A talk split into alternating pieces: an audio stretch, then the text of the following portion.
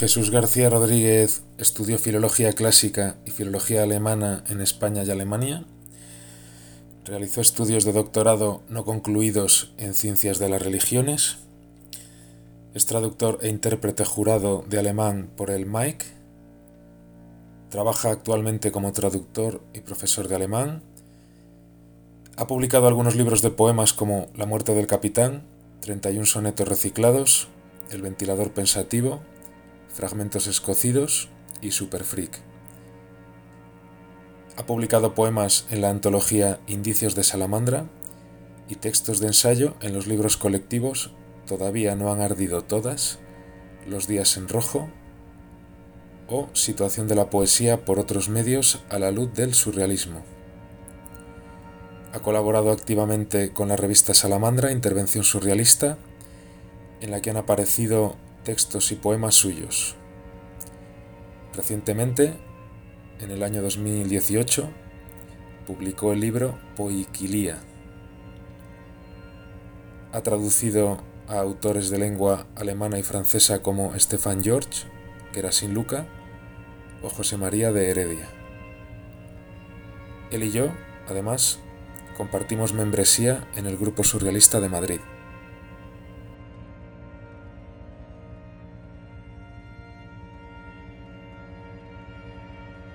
Jesús García Rodríguez ha accedido a subir conmigo a la popa inclinada del Titanic para hablarnos de la importancia del juego en este declive energético en el que ya hemos entrado.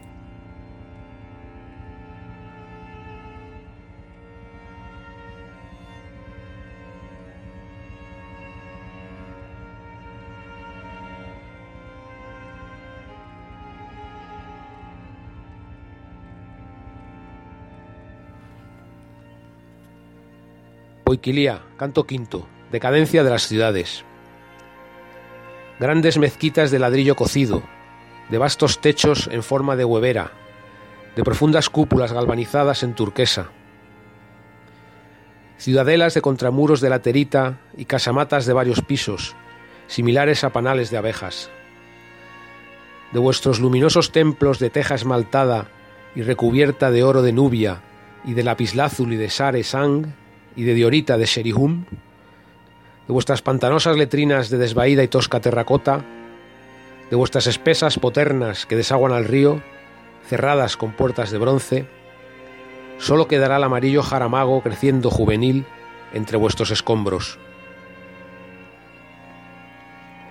Gigantescos imperios y canatos y yaganatos y mandarinatos, obstinados inútilmente en terraplenar los márgenes de los ríos, el tiempo emponzoñará el agua que llena las cisternas donde abrevan vuestras ovejas, y devastará vuestras heredades hasta reducirlos a baldíos por donde transitan las culebras.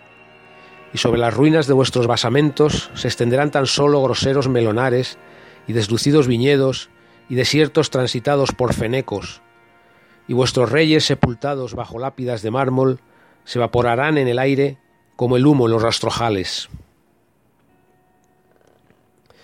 y brota el niño del vientre de su madre, como la castaña madura de su erizo, y germinan pueblos de desgastados calcañares, cuyos hombres salen a la cosecha de la escanda, y cuyas mujeres, de altos tocados de corteza de abedul, ordeñan en la mañana cabras de ubre enjuta, pueblos de muchachas tan misteriosas y efímeras como la llama del ponche, pueblos milagrosamente extraviados en el tiempo, descaminados de los senderos de la historia, pueblos que se hacinan en achaparradas casas de mampostería, cuyos techos son lajas de pizarra, y se alimentan en los ríos pescando peces de escama verduzca y de empalagoso sabor a cieno. Y esas bárbaras tribus de incierta genealogía, sin leyes y sin escritura, meterán fuego en la casa de Hazael, y consumirán los palacios de Benhadad, y encenderán fuego en el muro de Moab, y consumirán los palacios de Bosra con estruendo en día de batalla, y asolarán los castillos de Asiria, los palacios de Egipto, las ariscas montañas de Samaria, y robarán los mil tazones de plata y los treinta mil cuchillos de los templos de Jericó, y robarán los dos mil tazones de oro de los escarpados templos de Babilonia, y se repartirán sangrientos los mil dracmas de oro, los cinco mil ciclos de plata, las cuatrocientas mulas y camellos y las doscientas túnicas sacerdotales de los templos de Ezion Geber, y subyugarán a los reyes de Persia, y a los reyes de Bactria, y a los reyes de Mesopotamia, y a los reyes de Sumeria, y a los reyes de Mitani, y a los reyes de Elam, bajo sus baldaquinos de seda, y a los otros reyes oscuros y amurallados del resto de la transeufratina, y beberán en el atardecer de la victoria la agria leche de las doncellas. Pero en lo alto del día planea el pendenciero Esmerejón, peregrino del aire, y a la noche, en la cumbre del inflamado cielo de agosto, las Perseidas se derraman como una catarata, y generosamente excesiva, la rosa abre su copa, como labrada por los punzones del más minucioso platero. Así nuestra ignorancia queda inmune y permanece inexpugnable, universo de mil rumbos, la reverencia a ti de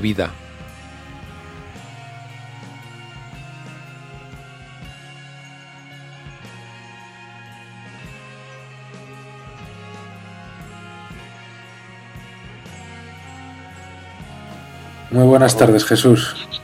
Buenas tardes. ¿Cómo estás viviendo esta época de descenso energético? Bueno, sin mucha sorpresa realmente, pero bueno, en todo caso la sorpresa viene dada por los, tiempos que a veces se aceleran de una manera más vertiginosa o se detienen. Eso es quizá un poco lo que más puede sorprender, pero el hecho en general en sí eh, poco me sorprende ya. no ya nuestra sociedad, sino nuestra civilización va llegando poco a poco a una, fase de agotamiento. Eres miembro del Grupo Surrealista de Madrid y hace ya unos años el Grupo Surrealista de Madrid organizó una serie de juegos. Eh, concretamente en el Ateneo Cooperativo Nosaltres de Madrid. Sí. Se realizaron una serie de jornadas experimentales, una serie de juegos surrealistas. Bueno, fue en el año 2015, a lo largo de, todo el año. Eh, de hecho, se gestaron antes porque de hecho la idea era hacer el calendario coincidiera con ese año, ¿no? Y básicamente porque la idea era hacer una, una sesión de juegos al mes, hacer 12, hacer una al mes, ¿no? Entonces eh, fue durante todo el año 2015, aunque al final no se pudieron hacer todos los meses, pero se hicieron creo que siete. Pero la idea era básicamente pues completar el año 2015. Y más recientemente en la quinta edición de las Jornadas de Arte y Creatividad Anarquistas en el espacio Eco de Carabanchel, en el 2019, creo recordar. Exactamente. El grupo organizó unas jornadas similares que denominasteis Barraca de las Maravillas. Sí, exactamente. Esas eh, fueron en el contexto de esa, de esa invitación eh, a esas jornadas de Jaca en el, ECO, en el, aquí en Madrid, un, centro ocupado de, de Carabanchel y, y, entre medias, en el año 2017 estaban, estuvieron el laboratorio onírico, fueron digamos, las jornadas de, sobre sueños. O sea que fue un poco cada dos, el 15, el 17 y el 19, digamos, cada dos años coincidió un, ciclo así, no buscado, pero ha coincidido que ha sido cada, cada, dos años, digamos, ¿no? bianualmente. ¿Y en qué consistieron, en qué consistieron estos juegos? ¿Puedes explicarnos qué tipos de juegos propuso el grupo?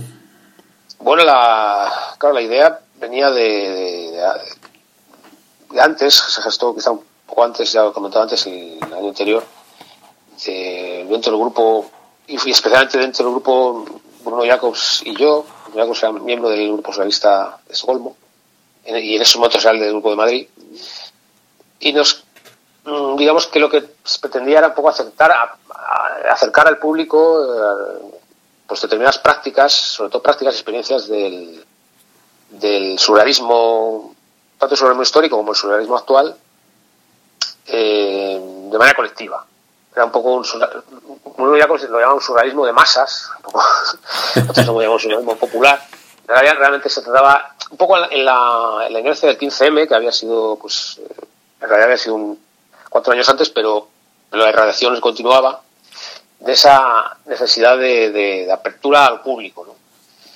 Y, y, también es parte también de, ideas que ya se gestaban dentro del grupo de grupo y dentro del surrealismo de toda la vida, como pues, que tenían que ver fundamentalmente con el, con la idea, una del comunismo del genio, digamos, que tiene que ver también con la experimentación colectiva la, y la experiencia colectiva como, como base de, de, una actuación eh, eh, espiritual, digamos.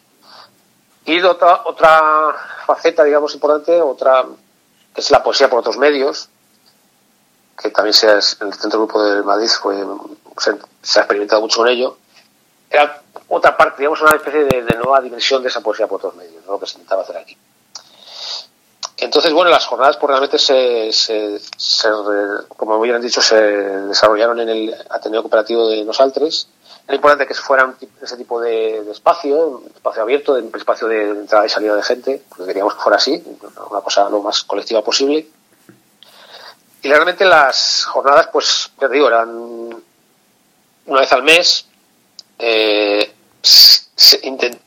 a la hora de programarlo, yo me, me, encargué fundamentalmente de la organización de las jornadas, pero ayudaron siempre todos los demás compañeros del grupo de Madrid, del Grupo Socialista de Madrid.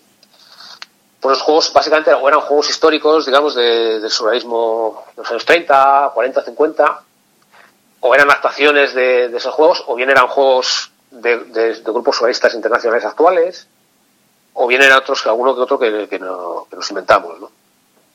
Y bueno, pues así estuve. Y la, la, variedad de los juegos era mucha, ¿no? Había juegos, unos eran quizá más de, por ejemplo, de lo que hemos llamado la geografía, geografía poética, es que tenía alguna deriva por la, por la ciudad, ¿no? Uno de ellos, por ejemplo, que era que consistía en eso, se asignaba a cada, yo hacía tres grupos, y a cada grupo se le asignaba un tema, temas poéticos generalmente, ¿no? Uno era el fantasma, por ejemplo, otro era el, el, el, el hombre nuevo, el mundo nuevo. Sí, algunos, algunos de los oyentes estarán pensando en la psicogeografía de los situacionistas, ¿no? Bueno, esto es una versión. Realmente la, la psicogeografía, el situacionismo, efectivamente, es una, una exploración casi científica de, la psicogeografía, pero en realidad antes el surrealismo ya había... Sí, mucho antes que los situacionistas, claro. Y, y, antes de los surrealistas también otros, otros pioneros habían de algo que es básicamente lo que significa la exploración poética, podemos decir, de la, de la, ciudad moderna. ¿no? Sí, trabajo en la geografía poética dentro del grupo de Madrid ha sido grande y queríamos también aportar esa, esa parte en, en, algunos de los juegos. ¿no? Este que te digo, pues era lanzando un dardo en un, plano de Madrid, pues los grupos salían de donde habían lanzado ese dardo y tenían que buscar información sobre ese tema que les daba, el fantasma, por ejemplo buscaban información eh, que luego apuntaban o incluso hacían fotografías.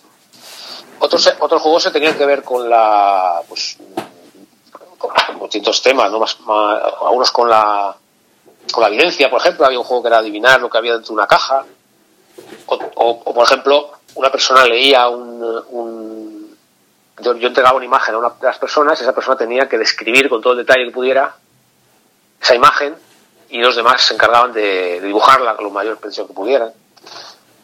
Otras y otras pues que tenían que ver con el, lo que es tactilismo que se llama, ¿no? Es decir, la, la, podemos llamar el desarrollo de las capacidades táctiles, ¿no? Bueno, había, ya tengo en total son siete, siete jornadas con más de siete juegos, porque en algunas jornadas se jugaban más de un juego. Y fundamentalmente lo que se buscaba era divertirnos por un lado, es decir, una cuestión pues como todo juego, una cuestión lúdica, pero había detrás también una, una, cuestiones de tipo más político, ¿no? Tenían que ver, bueno, con una recuperación de la, de la vida verdadera, que decía Gambó, es decir, una, un, lo que Breton llamaba el oro del tiempo, es decir, un, tipo de experiencia eh,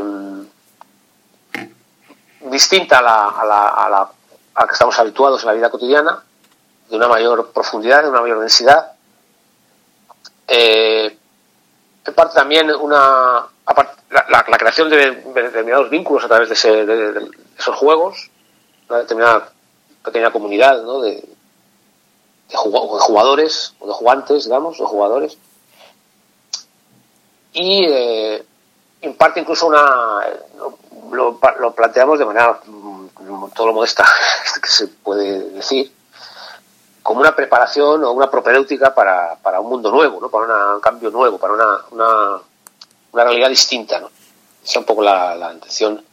Agitar unas fuerzas reprimidas, digamos, que están escondidas, eh, las fuerzas del inconsciente, las fuerzas de la imaginación, que nos parecen que son esenciales para todo pensamiento, pensamiento utópico y revolucionario. Los surrealistas siempre le hemos dado al juego una importancia esencial por todo lo que estás diciendo. En el nuevo número de la revista Salamandra, que se ha, se ha editado hace poco, de hecho se ha estado presentando estos días en diversos sitios de, la península, recientemente en Santander, por ejemplo.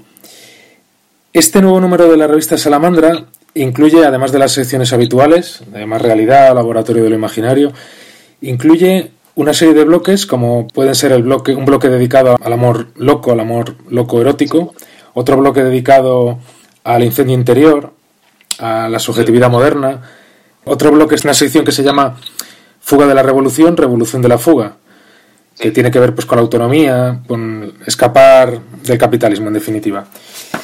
Y hay otro bloque muy importante en el que hay un texto tuyo que luego comentaremos sobre el colapso, el colapso y la utopía.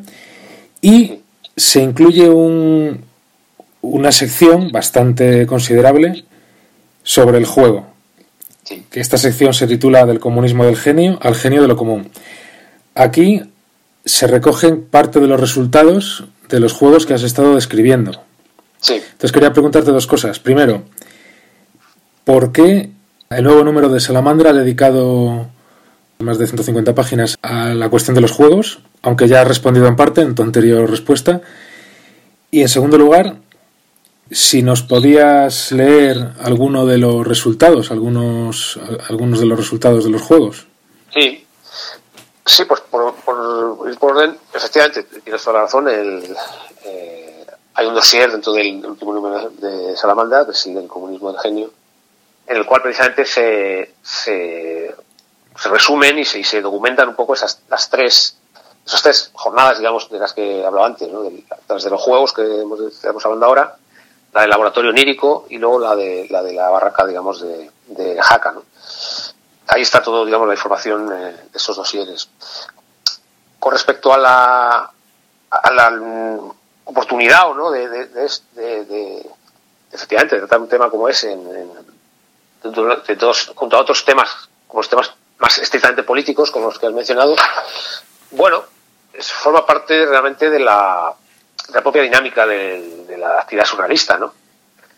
Eh, lo político está invertebrado en lo, en lo, poético, lo poético en lo político, lo, lo onírico en, en, los dos. Siempre hay una, una superposición de planos eh, que, nos parece que además es la que funciona en, en todo cambio revolucionario real, ¿no? No es, no es, una cuestión monolítica de, únicamente de un cambio político o de un cambio estrictamente cultural, ¿no? Se produce un cambio en todos los sentidos y es con eso con lo que el surrealismo siempre ha jugado y ha, y ha experimentado. ¿no? Por eso, de eso, de ahí viene la idoneidad de, este, de nuestro punto de vista de, de, de la incorporación de este, de este, de estas experimentaciones, digamos, ¿no? que son las, las que nos, las que plasmamos allí, ¿no? En realidad, se trataría un poco de, de un aprendizaje de la, de, de un aprendizaje precisamente de lo, de lo opuesto a lo que vivimos, ¿no? un aprendizaje de la improductividad por un lado y un aprendizaje de la inocencia y de la, y de la ingenuidad, por otro. ¿no? Eh, el tiempo de la revolución es, desde luego, el tiempo de la, desde nuestro punto de vista, el tiempo de la inocencia y, por tanto, pues, también el tiempo de la libertad. ¿no? Y en el juego es precisamente donde la libertad se plasma de manera más, más práctica. ¿no? Es el momento en el que el, humano al jugar eh, está siendo libre. ¿no? Es un juego, en el juego siempre interviene la, la libertad y el azar. por eso de ahí la, importancia también eh, práctica de, de, este asunto, ¿no? No solo ya como, como diversión, digamos, sino también como una especie de propedéutica para, como he dicho antes, para, de propedéutica para la, la revolución, ¿no? Como preparación para la revolución. ¿no? Y efectivamente, en, en, los juegos, pues hay, por ejemplo, he hablado antes de, de este juego sobre el tactilismo, Sí, por si, sí, puedo, por ejemplo, leeros alguna de las conclusiones. Sí, por favor, a ver. Este juego, que fue el del mes de febrero de, de ese año, eh, estaba, está inspirado en un, en un proyecto fallido de del poeta rumano Gerasim Luca, era para la Exposición Surrealista Internacional de, de París del año 47, 1947. No se llegó a, la, exposición eh, sí tuvo lugar, lo que no tuvo lugar es el proyecto de Luca, no se lo va a realizar. Esto está un poco inspirado en él. Básicamente eran dos espacios, creamos dos espacios totalmente oscuras dentro de, bastante pequeños también, dentro del Ateneo. Y entonces la gente entraba allí con los ojos vendados, aunque tampoco hacía nada falta, porque ya digo, estaban oscuras. Entonces uno de ellos estaba, las paredes estaban todas cubiertas de objetos de todo tipo, entonces simplemente se trataba de, que los invitados fueran tocando y palpando lo que, lo que allí había. Y la otra era una habitación igual a oscuras, prácticamente totalmente vacía, y lo único que había colgando del techo, colgaba una, una máscara, una máscara de esas como de goma, de un anciano creo que era, era lo único que había. Entonces, y luego invitábamos a los que participantes a que escribieran un poco las, lo, que, lo que habían sentido, ¿no? lo, que habían percibido en, aquellas, en, aquellas cámaras oscuras. Y si quieres te leo, por ejemplo, en la habitación primera, que era la de los objetos, uno, una de las personas dice, lo más inquietante en un principio ha sido el elemento blando que colgaba, pero se ha partido y ha desprendido un fuerte olor dulce que lo ha cambiado todo Registro presencias no humanas. Algunas texturas transpiran y otras respiran. No hay inquietud, me abandono a las cualidades de esas criaturas, pese a ser ajenas, sin temor ni repugnancia. Me abandono eróticamente a mis superficies preferidas. Y en la, en la esa misma persona, en la habitación 2, digamos, en la otra cámara, nos escribió, tenía la sensación de estar en un pozo con un animal colgado en el centro Daba entre mal rollo y ternura. El pelo era muy suave. Debía ser un animal muy achuchable. Sin duda es la reina del salón. Bueno, eh, hay mucha, había muchas otras, hemos recogido algunas en el dossier. Realmente lo que se trataba era, en este caso, en este juego en concreto, evidentemente, el cambiar la perspectiva de, la percepción, eh, el jugar con, sentidos reprimidos, podemos decirlo así, como el tacto, que es uno de los más eh, vapuleados, ¿no? Eh, de, la civilización nuestra y eh, divertirnos también naturalmente con ellos. ¿no? yo me acuerdo que había mucha gente que, entraban en dos en dos porque les daba como miedo entrar uno solo. Entonces, bueno, pues se acompañaban, digamos, como si fueran a encontrar ahí eh, una cosa monstruosa, ¿no? No sabían a lo que iban entonces. Claro, no, no sabían, claro, no sabían en absoluto. De pues decían, oye, a ver qué va a pasar. luego, no, luego al revés, luego se, salían todos muy encantados. Alguna gente luego volvía otra vez, ¿no? Se subía habíamos, era en la parte de abajo del Ateneo, que tenía dos pisos, pues subían y luego querían volver otra vez a bajar. O sea, realmente era, pues se trataba de jugar, realmente, era, divertido, pero jugando a la vez, pues, eh, ese caso con el, con el tacto. Sí, eh, viendo, viendo los resultados, es evidente que, que, todos tenemos dentro un potencial poético inmenso, sí. pero ¿a, ¿a, qué crees que se debe que en las sociedades modernas actuales estas eh, posibilidades del espíritu estén tan aletargadas, tan anestesiadas? ¿A qué, a qué crees que es debido eso? Porque a nada que, que motivas, la verdad que cualquier persona tiene esa capacidad de, explotar creativamente. Claro, efectivamente, eso es lo que a nosotros nos, nos fascinó de, de, esta experiencia, ¿no? Tiene que ver con lo que hemos he comentado antes del comunismo de genio, realmente de que cualquier cualquier humano, cualquier inteligencia humana es, genial o es un genio, ¿no? Es capaz de, de, crear y de, experimentar eh, lo que es la esencia misma de, lo, poético. Bueno, la razón, eh, y, efectivamente, nos sorprendía mucho que ver que, que, eso que, los surrealistas experimentaron en su época, pues lo experimentamos, nosotros en la nuestra, ¿no? Pese a, efectivamente al, al, cambio que ha habido dentro de nuestra propia civilización.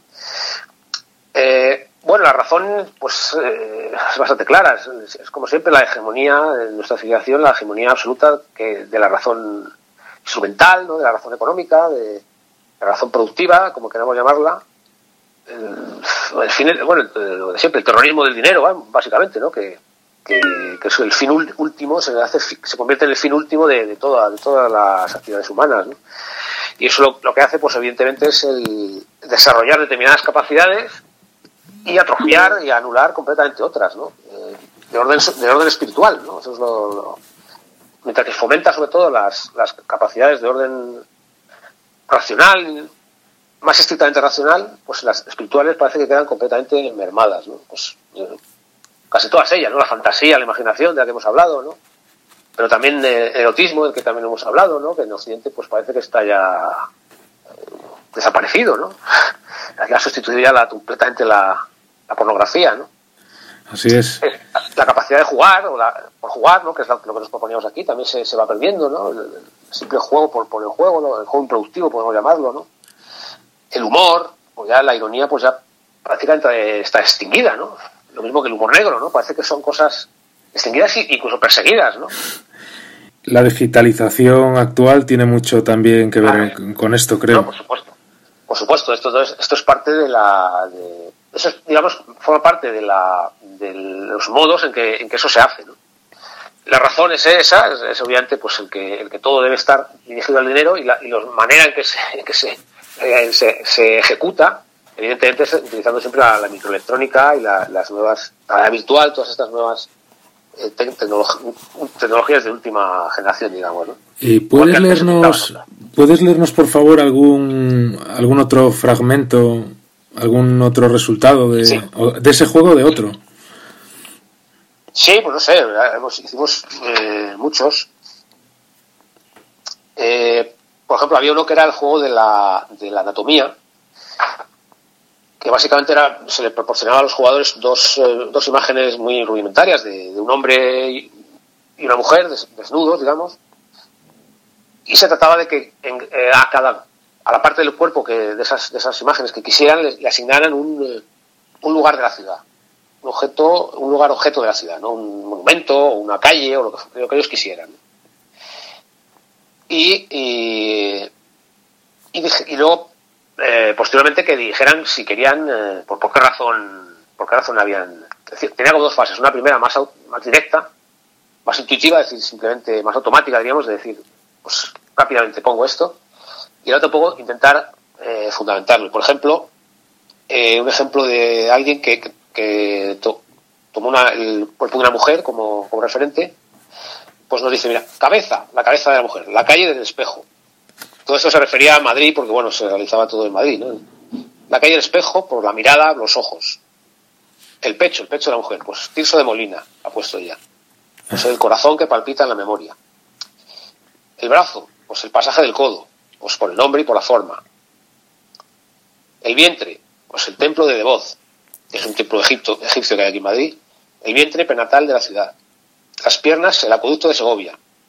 Largo como una pierna y el impulso necesario para saltar desde el vacío. Desde él al vacío. Bueno, se intenta tratar, es un poco también un poco psicogeografía poética, más bien geografía poética, perdón.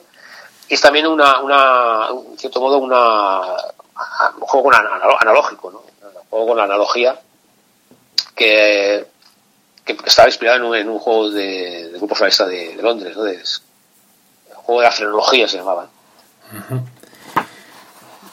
El nuevo número de la revista Salamandra, como he dicho antes, incluye un bloque también bastante considerable dedicado al, al colapso, del que se habla o se está empezando a hablar mucho ahora. Incluye un texto tuyo que se titula dejando atrás esta civilización, notas para la fenomenología de un colapso civilizatorio. Claro, yo podría estar aquí una hora preguntándote sobre esta cuestión, pero voy a lanzarte solo dos preguntas que tienen que ver con la anterior, ¿vale? Sí. Una es la siguiente. En un momento determinado del texto comentas algo así como que el, el término colapso no te convence mucho. Y la pregunta es por qué. Y en segundo lugar, en el texto también hablas de que, pues que en esta situación de colapso de, o de transición hacia no se sabe qué, debemos plantearnos la cuestión de pasar a una nueva civilización. Sí. ¿Qué papel desempeña el juego libre, el juego, el juego colectivo, en esa transición hacia una civilización otra? Sí. Bueno, pues por contestar bueno, primero, antes que todo, de decir que, ese texto eh, se escribió antes de la pandemia. Es decir, que eh, la pandemia, nosotros, la, nuestra idea era publicar la revista justo los meses justo en que se declaró la pandemia, era cuando teníamos pensado ya casi entregarlo a la imprenta. por lo tanto ese texto es el anterior. Eh, es decir, que el tema del, colapso, o de como queramos llamarlo, llamarlo así, era un tema que ya tratábamos, como otros muchos, bastante antes de. Así es. bueno, hace años. Hay gente incluso, pues, dentro del grupo y fuera del grupo, naturalmente, que pues, hace decenios. Bueno, el término colapso, ¿por qué no me convence del todo? Bueno, me resulta un término que, como todo, pues empieza ya a ser, eh, eh, no solo ya por su vulgarización, sino incluso su, recuperación por el parte del sistema, ¿no? Empieza a haber una especie de economía de, colapso, de una especie de, eh, no sé, incluso a lo mejor de turismo de colapso, pues empieza a haber. Es un término que, que como siempre, empieza a perder la posible fuerza eh, apocalíptica que podía tener en un principio, ¿no? Para, para convertirse en algo ya más rutinario. Y luego por otra cuestión quizá más de otro orden, que tiene que ver con que eh, el colapso parece indicar una, un derrumbamiento rápido, ¿no? Yo creo que evidentemente no, ese es el proceso que, que se va a producir, ¿no? Sí, crees más que va a ser algo similar a una enfermedad degenerativa, más que un ataque al corazón, ¿no? Efectivamente, claro, es, un proceso muy largo, eh, social, eh, cultural, espiritual, eh, político, de todo orden, pero, pero muy, muy lento. es un proceso de agotamiento, básicamente, de, agotamiento en, en todos los órdenes, en el orden económico y energético, en el orden espiritual, sobre todo en esos dos órdenes, y en el económico, obviamente, y es lo que, claro, es un proceso muy largo, probablemente de siglos incluso. Esto, esto además es lo que ha sucedido en todas las, civilizaciones, ¿no? porque efectivamente yo hablo de un cambio, lo vuelvo a repetir, no un cambio de, sociedad, no un cambio de, cultura, sino se aproxima probablemente un cambio de, civilización. En realidad el cambio de civilización, el propio capitalismo eh, ya lo, lo, introduce, y sobre todo en su forma más violenta y agresiva, que es la, actual, ¿no? la, la hipertecnología, como la llamo yo en el texto. Pero realmente eh, aquí estoy hablando, yo hablo de otro cambio, porque efectivamente yo hablo de una perspectiva utópica y el cambio del que hablo yo es eh, eh, el cambio hacia otra cosa distinta, ¿no? hacia otra cosa distinta al capitalismo, no una evolución o una degeneración del capitalismo, sino una superación, digamos, del capitalismo. Como cosa ya agotada y nociva, ¿no? Las dos cosas, ¿no? Una especie de, efectivamente, de enfermedad o de, sí, de, cuestión dañina de la que hay que deshacerse si no queremos, si queremos ser realmente seguir siendo libres, ¿no? Y en cuanto a la cuestión de qué papel puede jugar el juego, pues evidentemente en eso, en eso, yo intento en el texto hacer un ejercicio de imaginación, que es una de las estas capacidades que hemos dicho que están un poco atrofiadas, es un ejercicio de imaginación de, de lo que puede haber detrás de ese derrumbamiento, digamos, de, una, de, una, civilización capitalista. ¿no? Eh, y efectivamente, mm, pensando desde esa perspectiva de la fantasía, digamos, o digamos, de la especulación, meramente especulativa, el juego de nuevo tiene que jugar un papel fundamental por las razones que, que he indicado un poco antes, ¿no? En primer lugar, porque tiene un carácter generalmente, puede tenerlo colectivo, es decir, que en el que puede participar un número indefinido de, personas, el carácter también de, algo liberador, emancipador, en el sentido de que en el juego uno ejerce esa libertad. Eh, se puede pensar que es un simulacro de libertad, pero bueno, en el momento que se está haciendo se, es libre, ¿no? Pasa a veces como, como, pasa en la revuelta, ¿no? La revuelta eh, puede parecer un simulacro de libertad, pero uno en esas, en esas situaciones se siente una, una libertad primera, ¿no? Y la importancia también de, la capacidad que tiene de eh, preparar eh, para el futuro, digamos, preparar situaciones o de eh, hacer prevenir situaciones que, pueden darse.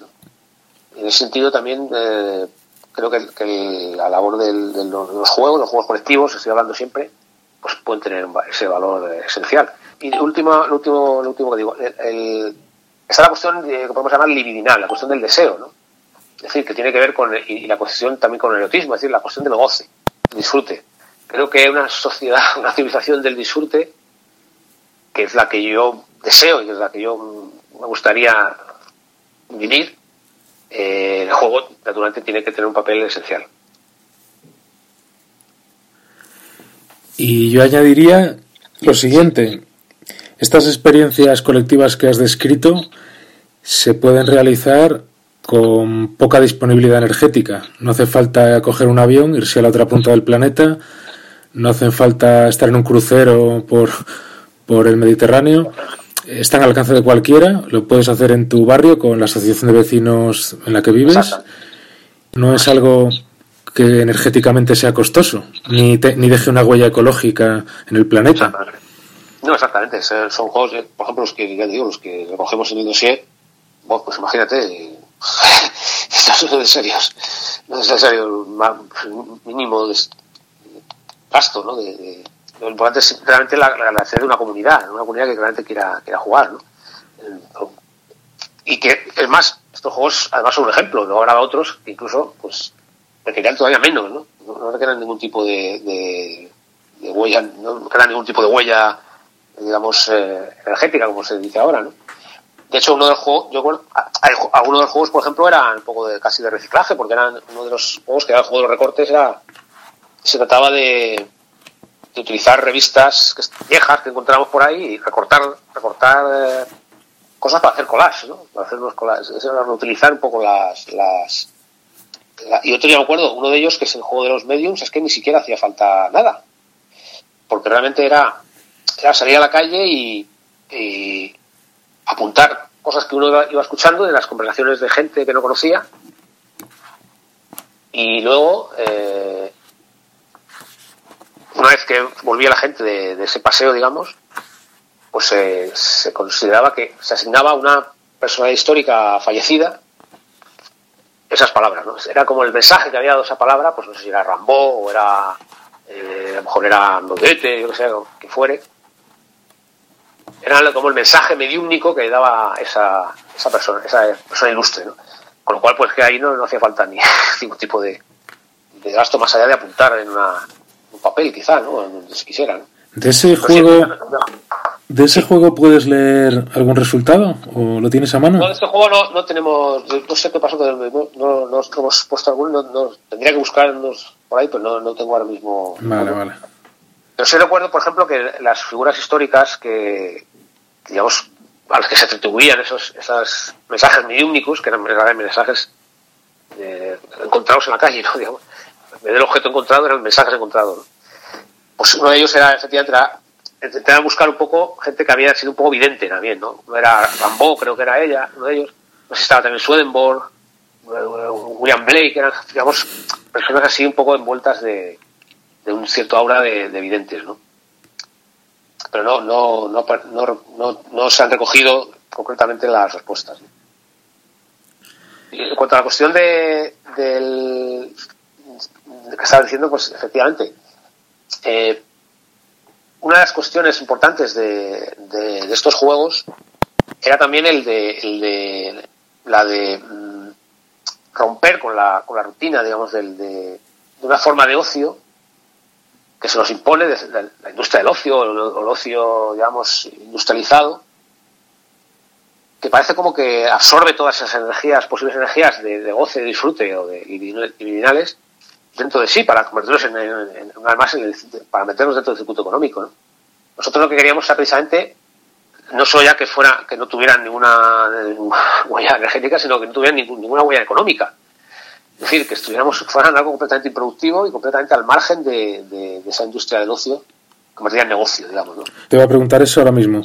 A mí me llamó la atención el otro día, era una empresa privada que ofrecía paseos por Santander, pero lo curioso es que cuando lo anunciaban ponían eh, la palabra derivar. Hasta ese nivel de, recuperación hemos llegado, que, que una empresa privada pues esté ofreciendo un mero paseo por la ciudad con un guía turístico al que se le paga y punto, y que encima lo llamen a eso una deriva, ¿no? Y que tengan la, desfachatez de llamarlo deriva.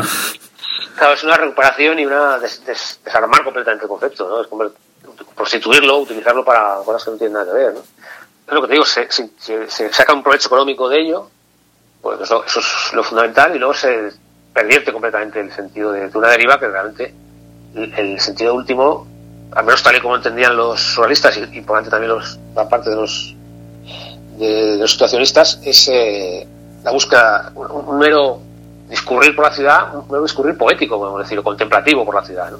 absolutamente al margen de, toda, de todo flujo económico. Se trata, de, reapropiarlo ¿no? para, el, para, el, capital, para el dinero. Así es. Y para introducir en ese, en ese circuito. ¿no? Pues ha sido un placer hablar contigo, Jesús. Lo mismo te digo. Y nada, feliz colapso. feliz colapso a todos y a todas. Hasta la próxima. Hasta luego.